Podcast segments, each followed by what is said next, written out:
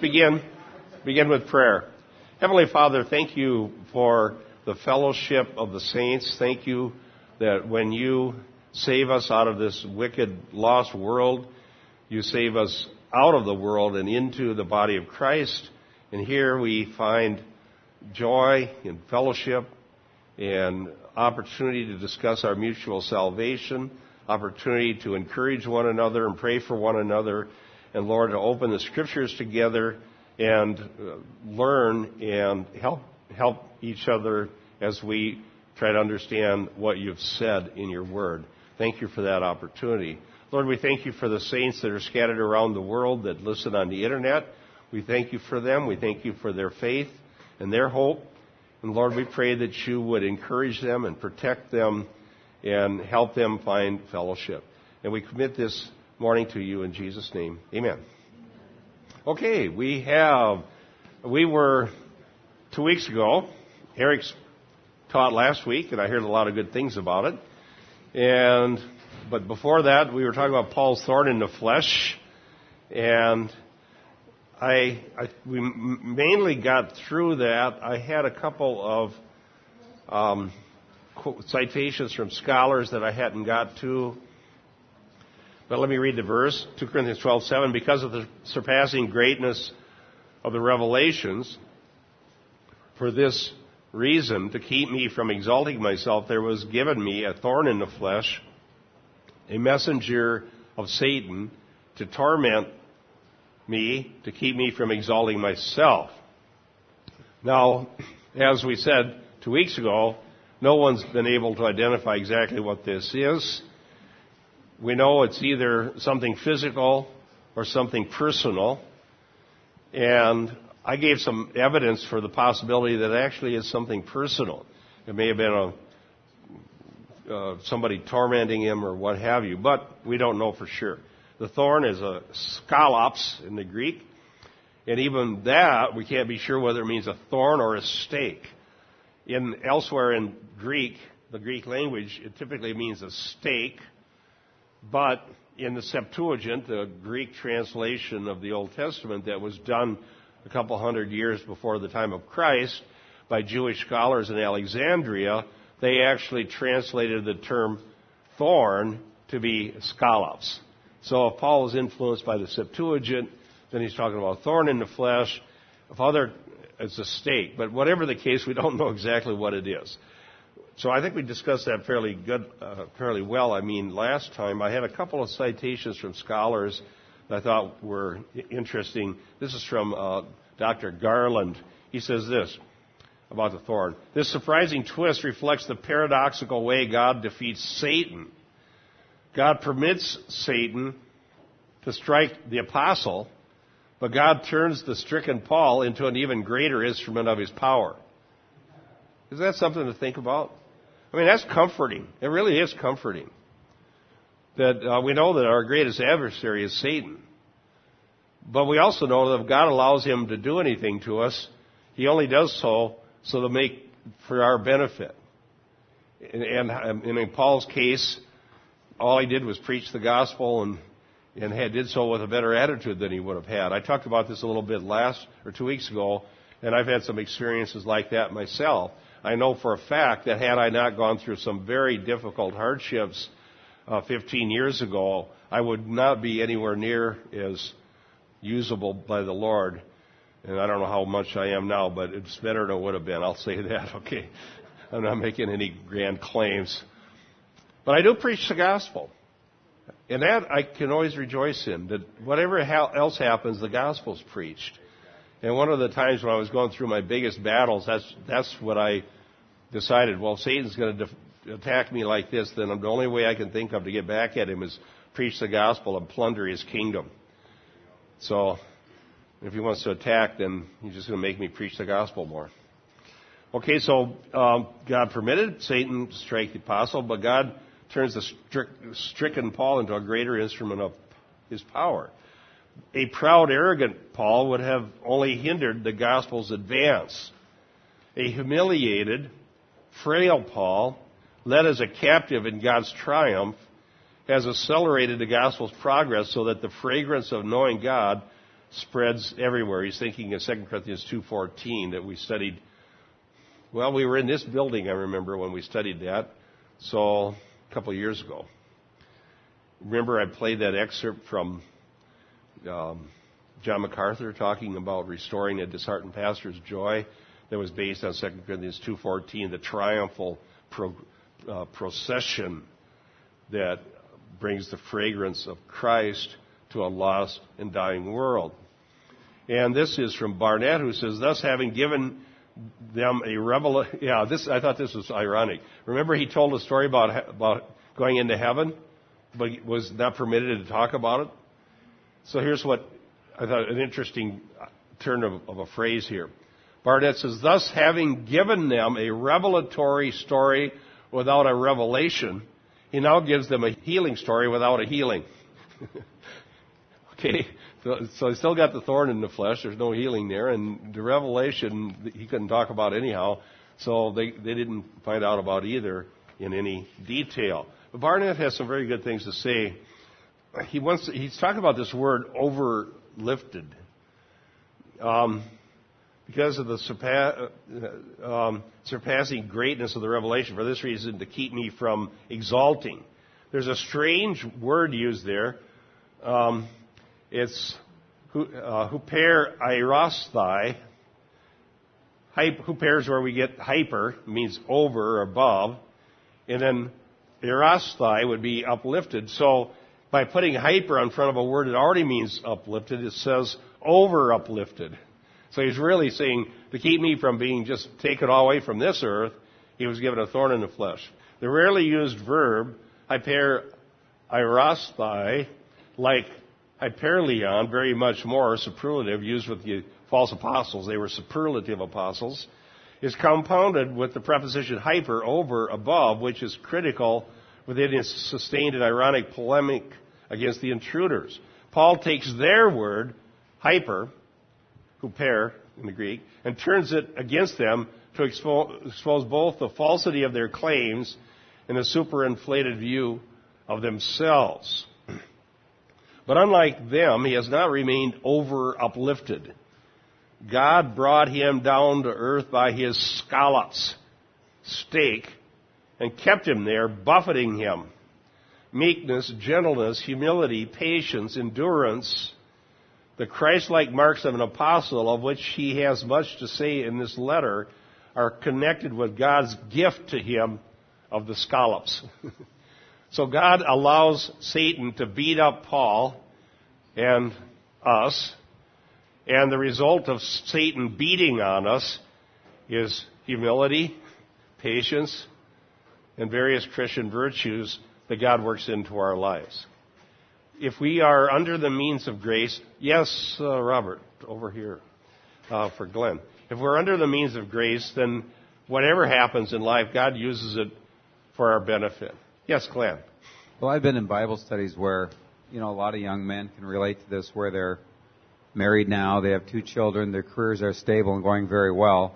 I've seen guys in Bible studies say, well, what's with all these trials? My life's been going perfect my whole life. They can't even relate to it.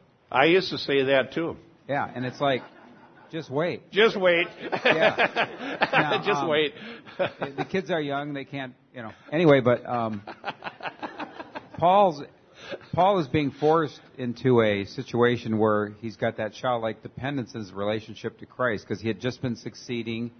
He was, you know, if anybody was greater with backgrounds and stuff like that, it was Paul, and he gave a, you know, demonstration on why he was greater than all. But Jesus also said, unless one has childlike, you know, childlike faith, he will, he will in no way see the kingdom of heaven. So, the word dependence, I think, is the key thing to this. Yeah. I mean, I'm constantly, and I'm sure anybody else that's been through trials is doing the same thing. You're constantly dependent upon Him, just like Right. a father to a child. Right. And actually, that's a good segue into the next passage here, the next verse. Okay? The next two verses. Let me read those, verses 8 and 9. Concerning this, I implored the Lord three times that it might leave, and he has said to me, My grace is sufficient for you, for power is perfected in weakness. Most gladly, therefore, I will boast about my weaknesses so that the power of Christ may dwell in me. So that's the same point. Uh, the weaknesses and difficulties that we have that we're not able to overcome uh, in our own power. We're, we're in 2 Corinthians 12, 8, I just read, are things that God uses to make us dependent on Him, to learn virtues, to learn things like patience, to learn, I believe, to be more sympathetic with people that are in their trials.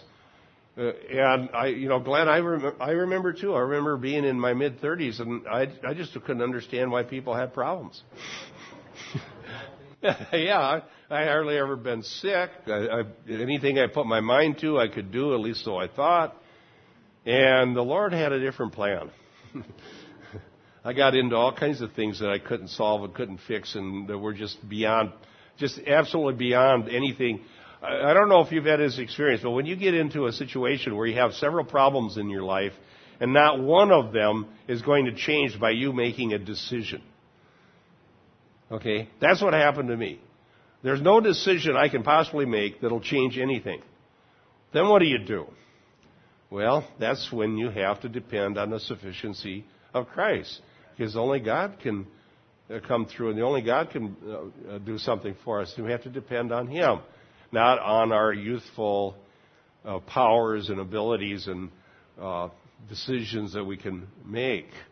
It's good to make right decisions, but I'll tell you, the, the human decision making ability is very, very limited because we have limited power. Yes, Rich. Could you tie that into when a person gives their testimony, their personal testimony, and they say, well, 20 years ago I made a decision for Christ? Could you relate that in some way? 20 years ago, Christ had mercy on a rebellious sinner that didn't deserve anything. That's a better way to say it, because otherwise you're giving yourself the credit. Right? When we give our testimony, we should give all the glory to God. Uh, and, uh, and He had mercy I know that's the case for me. I did not deserve one tiny bit of God's mercy. Does anybody? But He's He's so kind. he's so good. Yes, Dick. We're putting a lot of weight on youth and error. I don't think it's restricted to youth. oh, oh, uh, yeah, a good one. Touche.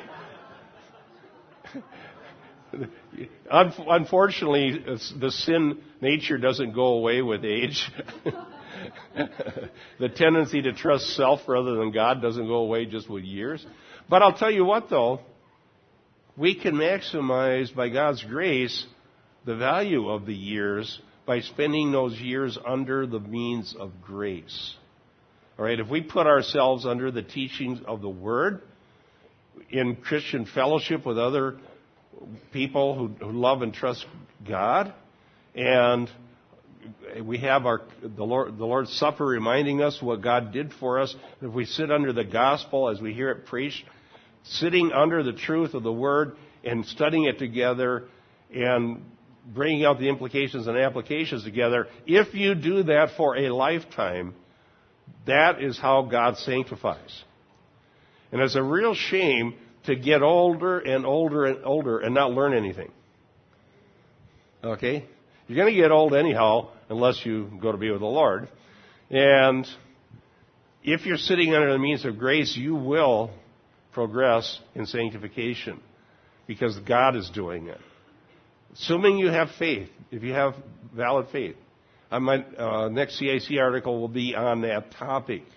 I am critiquing a book that teaches spiritual disciplines, and unfortunately, the book is written by a guy who's bringing his stuff into a reformed seminary that ought to know better, and so I'm being pretty hard on this because it's, it's really bad.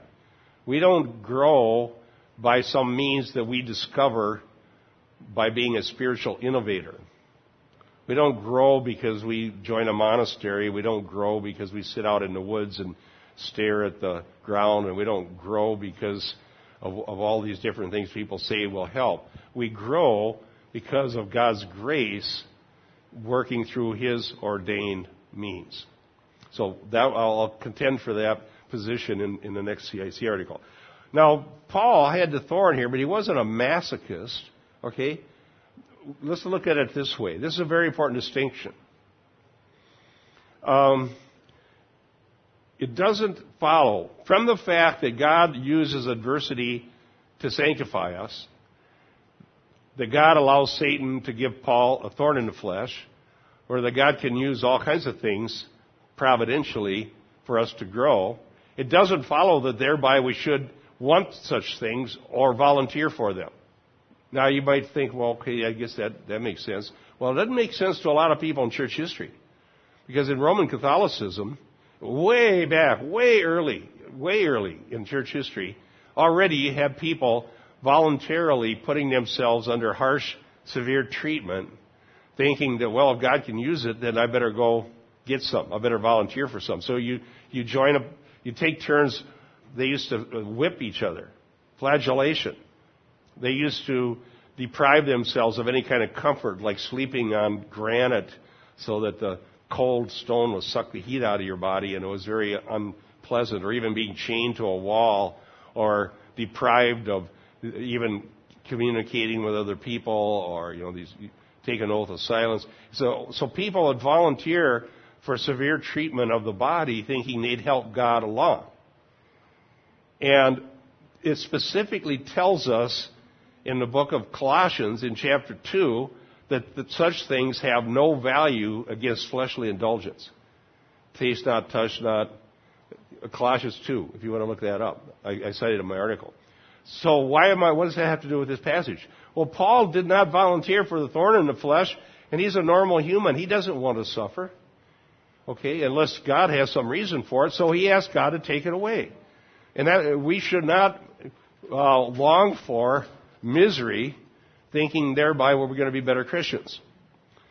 Okay, we don't desire to be sick. We don't desire to be homeless. We don't desire to lose our job, and we don't desire to have all kinds of bad things happen, and we shouldn't. But if God, but in this case, God was behind it by allowing Satan to do this. But Paul asked for it to be taken away. He implored.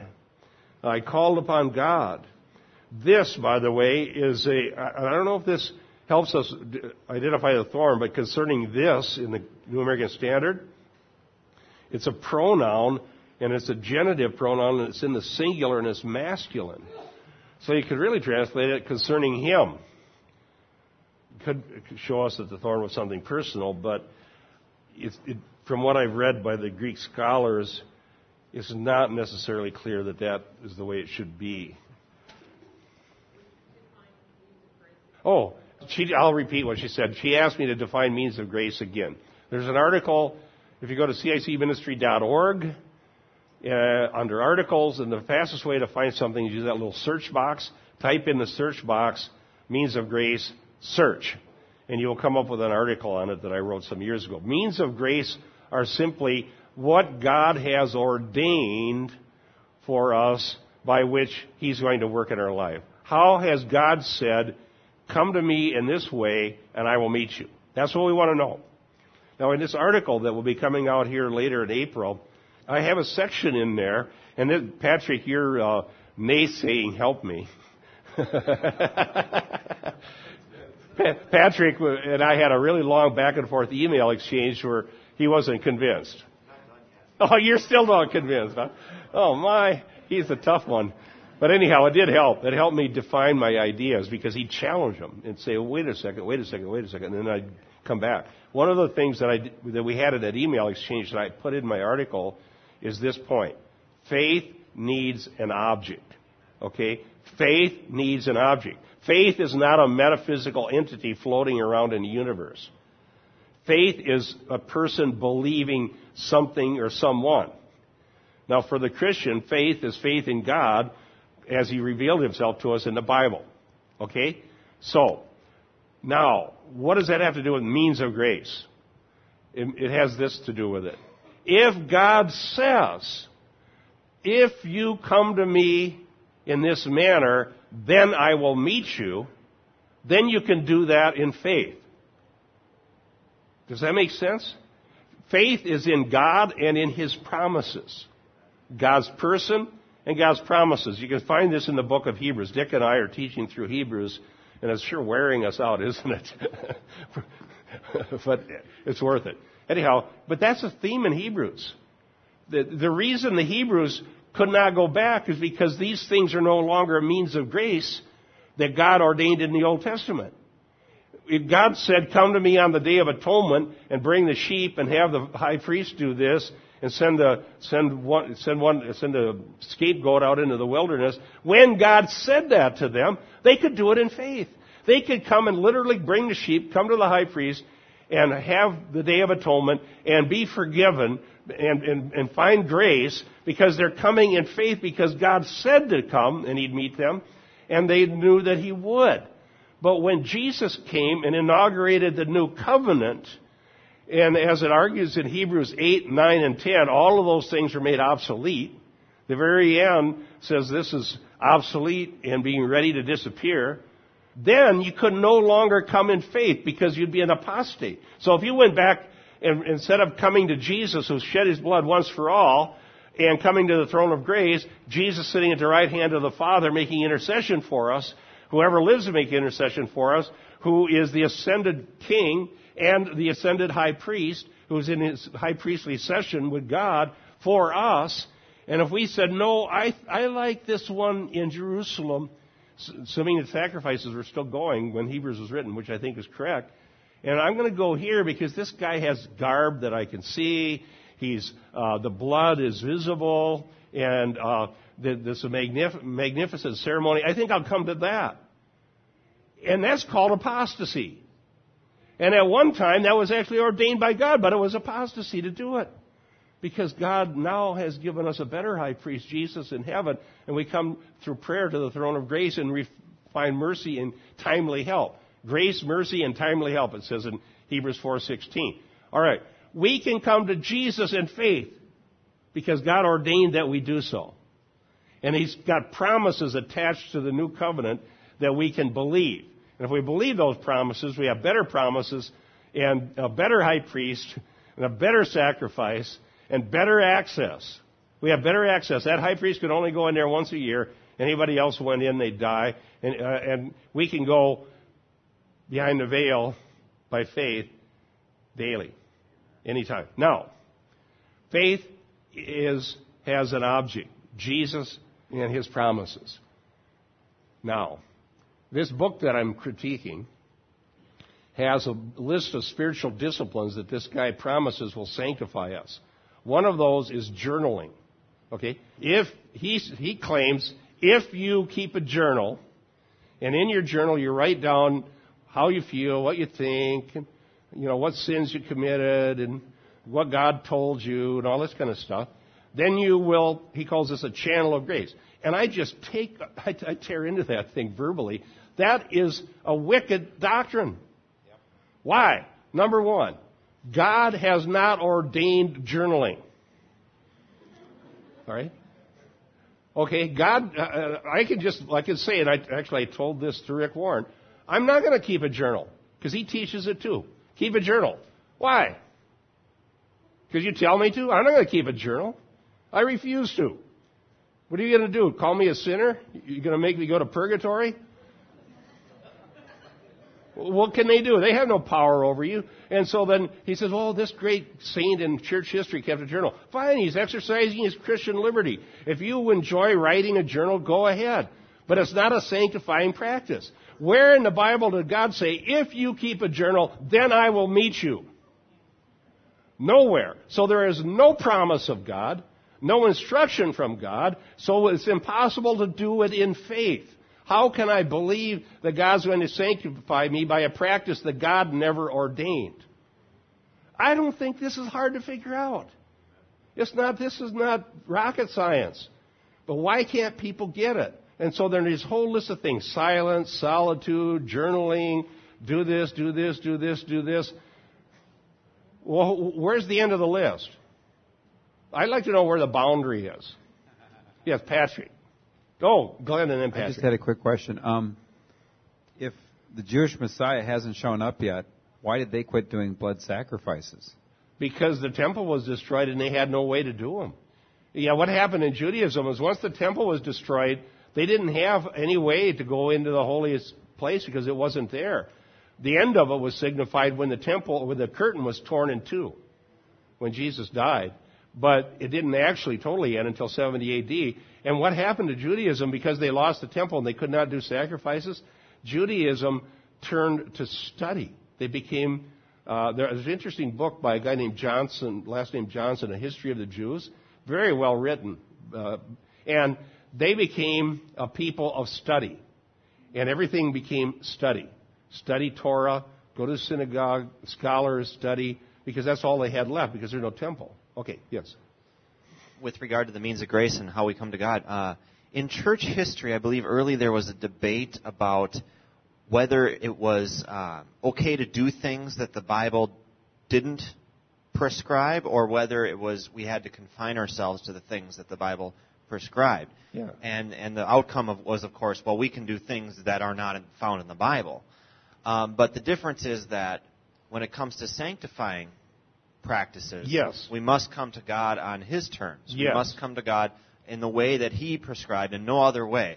By giving us all these ways to come to Him prayer, fellowship, communion, so forth uh, God is saying, No other way shall you come. Yes. But in your daily lives, I'm free to go to Perkins even though God didn't prescribe it. Yeah. When in matters of sanctification, it's not that way. That's a good point. I had an illustration in this article that I, that I, I wrote it, by the way. It's amazing. I think I need. I think I'm going to bring this to the elders. It's amazing how much I can get written when I'm sitting down under a palm tree. no, no. Well, I thought it was worth it was worth a try. nice try. No. the palm trees are not a means of grace. Turn with me to Colossians. I don't mind having this discussion because it helps sharpen my mind. Turn with me to Colossians, and I think I'll be able to illustrate this. In, in my article, I said this. If somebody can make any kind of claim they want, what if somebody says this? Eat Cheerios, and you'll be more sanctified. I mean, it makes as much sense as a lot of things they say. Well, it's not a sin to eat Cheerios. But if you claim that eating Cheerios causes sanctification, you just taught a doctrine of demons. You made a food law. Let's go to Colossians 2. What Colossians is forbidding is syncretism. What's syncretism? Blending together ideas and practices from various sources. That's what they did in Colossae that Paul rebuked. Verse 16, Colossians 2. Let's just read that, starting there, and I'll comment on it. Therefore, no one is to act as your judge in regard to food. All right, stop right there. So somebody says that certain diet will cause sanctification. Are they acting as your judge? Yes, because all Christians are required to pursue sanctification and holiness. All right? And so if somebody tells me that there's something necessary for holiness, if I believe them, then I have to do that. I, I can't safely ignore their advice. But Paul here, just get the categories right. That's what we need is categories, all right? Um, like uh, Eric taught in logic, okay? That's how you distinguish one thing from another. What are the categories? Okay, so no one is to act as your judge in regard to food. What does that mean? Does it mean that you can't eat certain foods? No. What it means is you cannot prescribe foods or lack thereof as means of sanctification. You're free to eat Cheerios. But if you claim that it makes you sanctified, then you're teaching a doctrine of demons. Or drink. Or in respect of a festival. Or a new moon or a Sabbath day.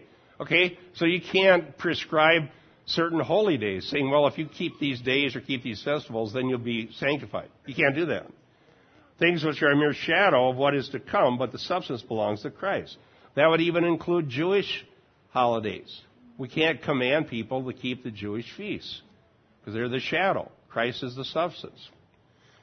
Let no one keep defrauding you of your prize by delighting in self abasement, Well, there, right there, goes monasticism. Oath, take an oath of poverty, take an oath of chastity, and take an oath of obedience, and join the group, and thereby you're going to do what they call works of supererogation. You ever heard that term? Works of supererogation. What's that? It was a Roman Catholic doctrine that said that there are things that Christ required of all Christians, but there are other things that are above and beyond supererogation, above and beyond that you can do to be even a better Christian. All right? I, I, I didn't use it in my article, but I thought about calling the article uh, Works of Supererogation for Protestants, but I, I didn't say that. okay. Uh, no, there are no works of supererogation. There is no thing, Christ doesn't require any more than what he required. We can't make up some practice and say, there, that's, that's even better. Self abasement. Worship of angels. There's a whole, a book by Clinton Arnold that has a whole chapter about what that phrase means. And what, and I'll give you the bottom line. It had to do with invoking the names of angels in order to protect, be protected from the stoicheia or the hostile powers. They had amulets and they had syn- syncretistic lists on uh, the little uh, medallion or something that you'd wear, and they'd have lists of angel names on them. These have been found by archaeologists, and there would be Jewish angel names and Greek ones. And they, they wanted to cover all their bases, and by invoking the names of the angels, they believed that the demons couldn't get them. So that's what that phrase uh, is about. Taking a stand on visions he's seen. Remember, Paul was talking about that? He had a vision, but he wouldn't take a stand on it. In, in, inflated without cause by his fleshly mind, not holding fast, to the head, from whom the entire body being supplied and held together by joints and ligaments grows in the growth which is from God. If you've died with Christ to the elementary principles, that's stoicheia, of the world, why do you, why as if you're living in the world, you submit yourself to decrees? Decrees. Now look at somebody's making a decree. Do not handle. Do not taste. Do not touch. One of the decrees in this book that I'm critiquing is that you need to go into solitude and silence, remove yourself from contact with all people, and sit there in the solitude in order to be sanctified. Okay, that's what it say. Don't no, that's this. Do not handle, do not touch, don't don't do this, don't do that. Where did this come from? How many people get to talk for God and tell everybody else what they have to do to be good Christians? Nobody. Only the scriptures. Don't listen to it. It sounds religious, but it's, it's false. Which refer to things destined to perish with the use, in accordance with the commandments and teachings of men. There's the problem. Where did it come from? Commandments and teachings of men. Now look at verse 23, and that'll be the last one we look at. Look at very carefully. These are matters which have to be sure the appearance of wisdom. How do they appear wise? Well, somebody writes a book and says, I practice this and I've become so holy, I feel so close to God. They're, they they write pious looking and pious sounding people write books telling you that if you do all these things, you're going to be a better Christian. It appears pious or religious or wise. Self made religion. There's the operative word. Self made. Self made. And self abasement. Severe treatment of the body. But our, notice this, no value against fleshly indulgence. In other words, none of these practices, and this is sort of a, it's not an exhaustive list. It gives, it's just an idea of the sort of things people will come up with. Somebody's always going to invent a new one. Okay? This is the sort of things people like to do. It says they are no value. What does it say? They are not sanctifying practices. That's, that's a good word, by the way, uh, Patrick. Sanctifying practice. You can't do these things in faith knowing that God will sanctify you because God did not ordain them. Therefore, there's no promise attached to them. Therefore, there's no object for your faith. And, what, and if you have no object for your faith, then what you're practicing is works. And Paul said earlier in Colossians, as you receive Christ Jesus, so walk ye in him. How did we receive Christ? By faith. Do you, he says to the Galatians, are you so foolish that you begin in the Spirit and think you're perfected by the flesh? No. How do we begin? By grace through faith. How do we grow? By grace through faith. How do we come to God? On His terms. How do we grow in God? On His terms. So means of grace That's answering your question, Diane. you didn't know you asked such a big question. So means of grace are what God has ordained that we do by faith in order to be sanctified. Yeah, and generally we follow the outline in Acts 2.42 because everything there is reiterated three or four or five different places in the New Testament. Apostles' teaching, prayer, fellowship, Lord's Supper. Okay? Baptism is generally called a means of grace, but it's something that only one, you only do once. But Jesus did tell us to baptize disciples so that we can do that in faith. Now, one other distinction, I'll get back to Paul's thorn here. Uh, here's another distinction. In this book I critiqued, there's a list of things that, that we know God has told us to do, but they're not really means of grace. In other words, one of the chapter headings was serving. Okay? Well, there's another category here. Yes, we ought to serve God, but serving is the result of sanctification, not the cause of it. See the difference? Believing God's word causes sanctification. When God works graciously to change me, then the result is I serve God. But if you say serving is a means of grace, then we back to works. Uh, why pick and choose? Why choose serving and not something else? I, I would say this. Why don't you just tell people, obey everything the, the New Testament says to do perfectly, and you'll be sanctified? Well, I would say that if you did that, you actually would be sanctified, but, but you can't do it. That's your problem. That's why you need to be sanctified. So eh, you might as well say, do everything God said, then you'll be sanctified. Well, then, you, then you're back to works. Say, no, come to God on His terms, put yourself under His means of grace, and God will graciously work in your life. And after He begins graciously working in your life, and as He does, You'll be, you'll be serving, you'll be evangelizing, you'll be praising, you'll be worshiping, you'll be encouraging other Christians, you'll be teaching the Word of God, you'll be doing, using your spiritual gifts, because that's what happens when you're sanctified. But it's the result, not the cause. Now, back to Paul. He asked God to take this away. Why? Because we don't want to suffer. We don't, the, those things, the, the, another category here. There's a difference between what God ordained that we do and what God Himself does providentially. Okay? God working providentially, He causes all things to work together for the good of those who love God or are called according to His purpose. And that good is a conformance to the image of Christ. God's in charge of that. Okay? God's in charge of the thorns in the flesh. God's in charge, in charge of finding a job or losing a job or having a sickness or not having a sickness or whatever He allows to come into our life, whatever trials. God's in charge of that, not us. And so that's just part of trusting God in all things that come to us. We don't have to try to arrange it for ourselves. That, that's why I consider, for example, the, the Roman Catholic uh, monastic practice of taking an oath of poverty. There are some Protestants who have a very similar version of it, including this book I'm critiquing. They call it uh, commit, committing yourself to simplicity. And what they mean is just have the smallest house you possibly can fit into. Uh, don't spend any money on anything that you don't absolutely need. Maybe you should sell your house in the suburbs and move into a ghetto. Uh, literally, I just read a, remember that website that we read? They, they were talking about this family that sold their house and moved into a ghetto so they could be closer to God. You know, you're free to live in a ghetto and you're free to live wherever you decide.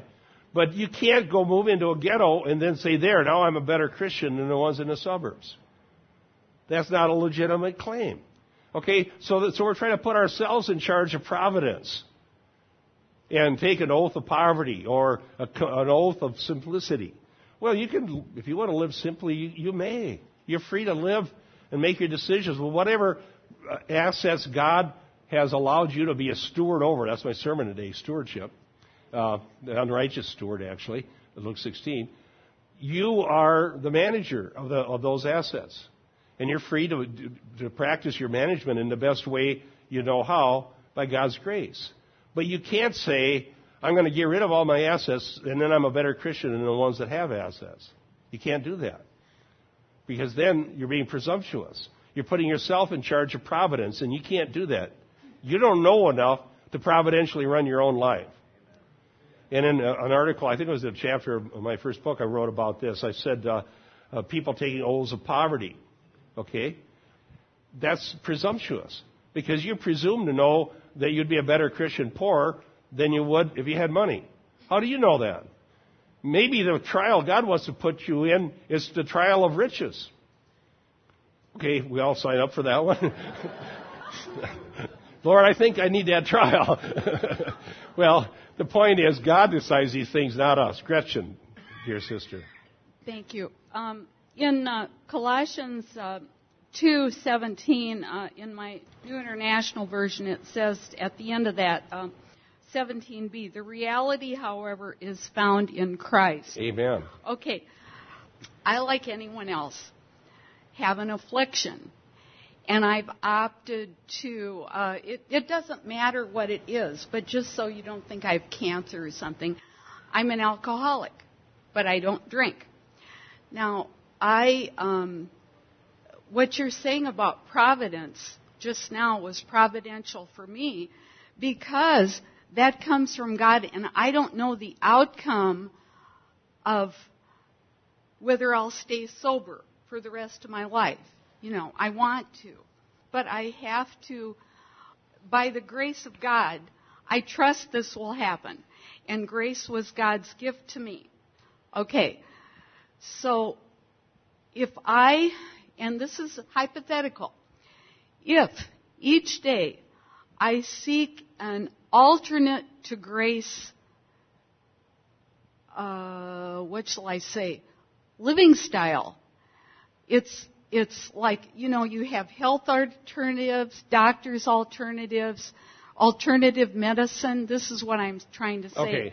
Then that is, that can't, I may wish I may beg like Paul that God take away my thorn. thorn in the flesh, but I'm not in charge of that, and I have to realize that God is in charge of that. Right, but but like Paul, he asked God three times to take the thorn away. We are just because we know God might use an affliction doesn't mean we can't go to the doctor. All right, we sh- we should not want to be sick because God made us that way. We, we need our health the best we can. We want to stay alive. God gave us a will to live. We should take care of ourselves. We should go to the doctor. We should not ever presume on God. But going to the doctor, and if whatever the problem is doesn't go away, that's part of Romans 8:28. You just keep serving God. All right? I would love to have my allergies and asthma go away, but they just do not. But I do everything I can to keep them under control because I need my voice and I need my air to preach the gospel. Okay? Yes. It's kind of like uh, there's this family I know.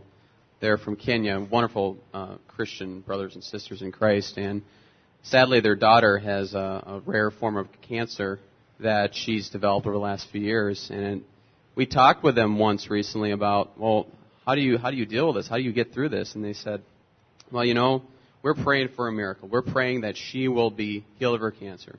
But yet we also realize that God is sovereignly in control of the situation. Amen. And they totally understand that God is providential. And it doesn't mean they're going to seek out and pray as hard for her to be healed, but they recognize they're resting in Him. Okay? That's how Christians are. And that's how we should be. We should trust God. We should seek help. Okay, let's go back to verse 8. Concerning this, I implored, para kaleo, call, to call or to in, call to call out beside um, the Lord, probably Christ. It's probably Christ three times that it, it is not in the Greek, might leave me aposte to depart, that it might depart. And he has said, now this one is interesting, and I actually saw this some years ago, and then when I was reading the scholars, I found some people that said the same thing that my thought was. He has said it's in the perfect active, so that means at some point in the past, this was told to Paul, and it still applies. He has said to me, My grace is sufficient for you, for power is perfected in weakness. Most gladly, therefore, I will rather boast about my weaknesses so that the power of Christ may dwell in me.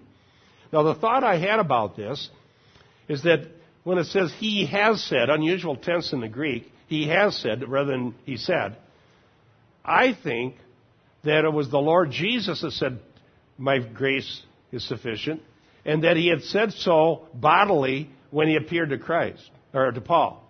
In other words, that this wasn't just a mystical idea that came into his mind, it's something Christ said to him at one of the times when he appeared to Paul, when Paul received from Christ in person the revelation of the gospel and the, new, and, and, uh, and the things that he taught in the new covenant. That it may have been actually literally Christ, not just a, a, an idea in his mind. Now, I think it was Barnett. Let me see if I, he's the one who said that. Yeah, he pointed out that Paul prayed to Christ, and he said this, Barnett, that Paul can make this statement without any further comment shows that both he and his readers understood that they could pray to the glorified Jesus as well as to the God and Father of our Lord Jesus Christ. Deity, Christ's deity is implied by such a reference. That's in verse 8. Every once in a while, somebody will come around and trouble the saints and say, You can't pray to Jesus. Have you ever heard that? I, have heard that. They say, Nope, oh, you can't pray to Jesus. Well, Stephen did when he was being martyred. And, and Jesus said, and you will ask me, and I will send you another comforter. And here Paul talked to Christ himself, either in person or simply in prayer. Where did they get that? Well, they think it's an implication of the Lord's Prayer and things like that. Our Father who art in heaven. In other words, they, they think that that is, is a Loctite kind of formula so that you always have to pray to the Father in the name of Jesus, and you can't pray directly to Jesus. But it's just not a, an impl- valid implication of Scripture, in my opinion. Well, they may not want to diminish Christ, but they may just think that they have they found the pattern of prayer that you have to always follow. No, they're wrong. Okay, thank you. I'm agreeing with you. I agree with you that they're wrong. Uh, Barnett uh, said this. It is likely that Paul knew of and reflected upon the events of the last 24 hours of Jesus' life, both his threefold prayer to his Father, Gethsemane. Now, remember, so there's a pattern for this. Jesus, did Jesus know that he was going to go to the cross? Yes. In fact, he said, No one takes my life from me, I lay it down. But yet in Gethsemane, he prayed three times that if it's if it's thy will, if it's possible, take this cup from me. Okay? So even Jesus himself prayed that something be removed, but yet submitted himself to the will of God. So Paul did similarly. Okay. The word spoken on the cross, literally, he saved others. Himself, he cannot, is not powerful to save. Mark 15:31 resonate in Paul's words that Christ Christ crucified is the power of God, the weakness of God. 1 Corinthians 1.21. The powerful salvation of God has been wrought in the powerless crucified one. They were mocking Jesus, saying, you can't save yourself. Who, who, what kind of savior is this? On the cross dying, a cursed death. Cursed is he who hangs on the tree. At the hands of Romans. I thought you were going to defeat our enemies if you're the Messiah. They mock him. But the cross is the power of God. And so God's power is perfected through weakness, and that was the very uh, pattern that was revealed in Jesus Christ. God's power through Christ's weakness in death by crucifixion issues, issues in the crucifixion of Paul's inflated pride by means of the thorn or stake. God's power, which caused Christ to be alive in resurrection and believers with him, issues in the power of Christ experienced in the patience, endurance, meekness, and gentleness of Christ.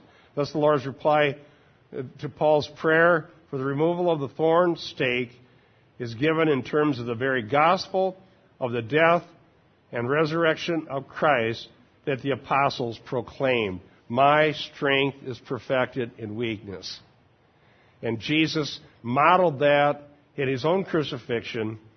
And so this is something that Paul had been told And therefore, he knew the answer. Notice there's a parallel, a synonymously parallel construction here. My grace is sufficient for you, for power is perfected, teleo, brought to completion or fulfillment. Now, the synonymous parallelism is the terms grace and power. My grace is sufficient, power is perfected in weakness. So, grace is used synonymously with power. So that helps us understand grace. Grace, as understood in the New Testament, is a divine enabling that effectually works in the lives of believers to change us. Grace is God's power. When we receive grace, we receive power to change. Grace is effective. Paul says, By the grace of God I am what I am, and his grace toward me did not prove vain. To be the recipient of grace is to be the recipient of God's gracious power to change us, to enable us, to give us all the strength we need to go through whatever it is we need to go through. When we receive grace, it's amazing. Christians in history, Christians that we've known, Christians that I've known, it's amazing what people can go through with grace. Have you ever seen a Christian who suffered so remarkably that you just can't imagine how they went through it? I know some here, I know some in our congregation that, that that's the way it is right now. Battling uh, at a fairly young age cancer that just won't go away and comes back and won't go away and comes back. And still concern for others, still praying for others, still caring, still worshiping, still carrying on. God's grace can bring you through more than you can imagine. God's grace can bring you through more than you've ever been through yet. And God's grace will carry you all the way home to glory. I totally believe that. And if we believe that, what, what else would we do besides put ourselves under the means of grace? Okay? If the teaching of God's Word is a means of grace, which it is, it's the, the primary means of grace, more important than the others, because the others are just reflections of that Word itself. Luther was very strong on this idea of means of grace when he was fighting Rome. Why? Why? Because Luther wanted to identify what God ordained so he could separate that from all these innovations. There's, there's just hundreds of innovations in Rome. You can, uh, you can have rosary beads and, and, and think you're closer to God. You can do this, you can do that, do the other thing. But Luther wanted to know how does God meet us? How does the Word come to us? And he was very strong. He had a, he had a terminology called the external Word. And here's why he used the term the external Word. Not that the Word doesn't penetrate to our hearts, the external word is the word coming to us from the Bible.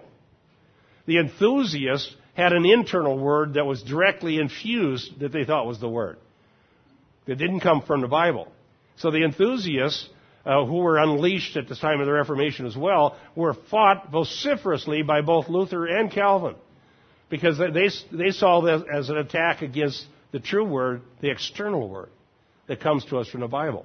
Now, Luther also taught that the reason um, baptism and the Lord's Supper were means of grace is because he called them the visible word. And that the gospel is revealed in baptism, which it is according to Romans 6, right? The death, burial, and resurrection of Christ is remembered in baptism as we are joining ourselves to the resurrected Christ in the likeness of his burial and his resurrection. And in the Lord's Supper, we have emblematically the reminder of the price Christ paid for our salvation. Amen? And so the word it's the word as well. And so the word of God is the primary means of grace. Now, what is an implication of what I'm saying here? Let me, let me give you one obvious implication. That if in a congregation the Word of God is not forthrightly taught with power and authority and applied to people's lives, whatever, whatever is going on, or whatever the motive for doing that, any pastor who does that is purposely, whether he knows he's doing it or not, impoverishing every saint in that congregation.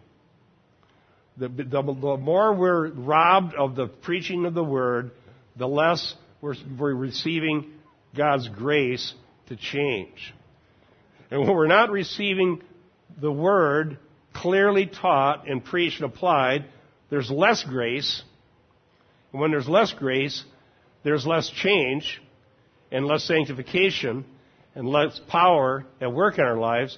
And when there's less change, sanctification, and power at work, we got more problems. We've got more moral problems. We have more marriage problems. We have more problems in general because we're not that sanctified. Sanctified people are easier to get along with. Have you ever noticed that? I wish I was more sanctified, don't you? Definitely be easier to get along with. And so then what, then what happens? Uh, Eric, Eric, you did a little, remember, we, we still have to write that article. Remember how churches staff their, yeah. So then what happens is the staff of these big churches that don't teach the word is filled up with therapists. They buy, they, they may hire 10 or 12 therapists, people with therapy degrees, because they're trying to fix all these problems that people have. And if they were under the means of grace, the problems would be progressively being changed. Because that's just how God works. So, Paul found out that God's grace was sufficient. But he had asked for it to be, to be removed. And so we know that we can, in prayer, ask God to change things that come to our lives that we find to be troubling. But if he does not answer, if he does not bring a relief from the problem, then it's safe to assume that the answer that we're getting is the same one Paul did. Right? My grace is sufficient for you.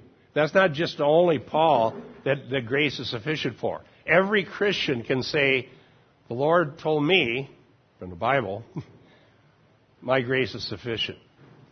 So the Lord will either deliver us from our problems when we ask Him, and you need to ask, because He does deliver, or He will give us sufficient grace to function as godly people in the problem. Does that make sense? Do you believe it? Do you believe it? Have you experienced it? Yes. Yes, I know you have. Absolutely you have, because you're a Christian and you know Jesus and you love Him. So His grace is working in your life. And you've made it through things that if somebody told you ahead of time you had to go through, you would have thought, uh oh, I'll never make it. but we do. But we do. Thank you. And next week, I want to get more deeply into this whole idea of the grace being sufficient and why that was Paul's answer and why it applies to us as we were saying today. God bless you. We'll see you upstairs in a half hour.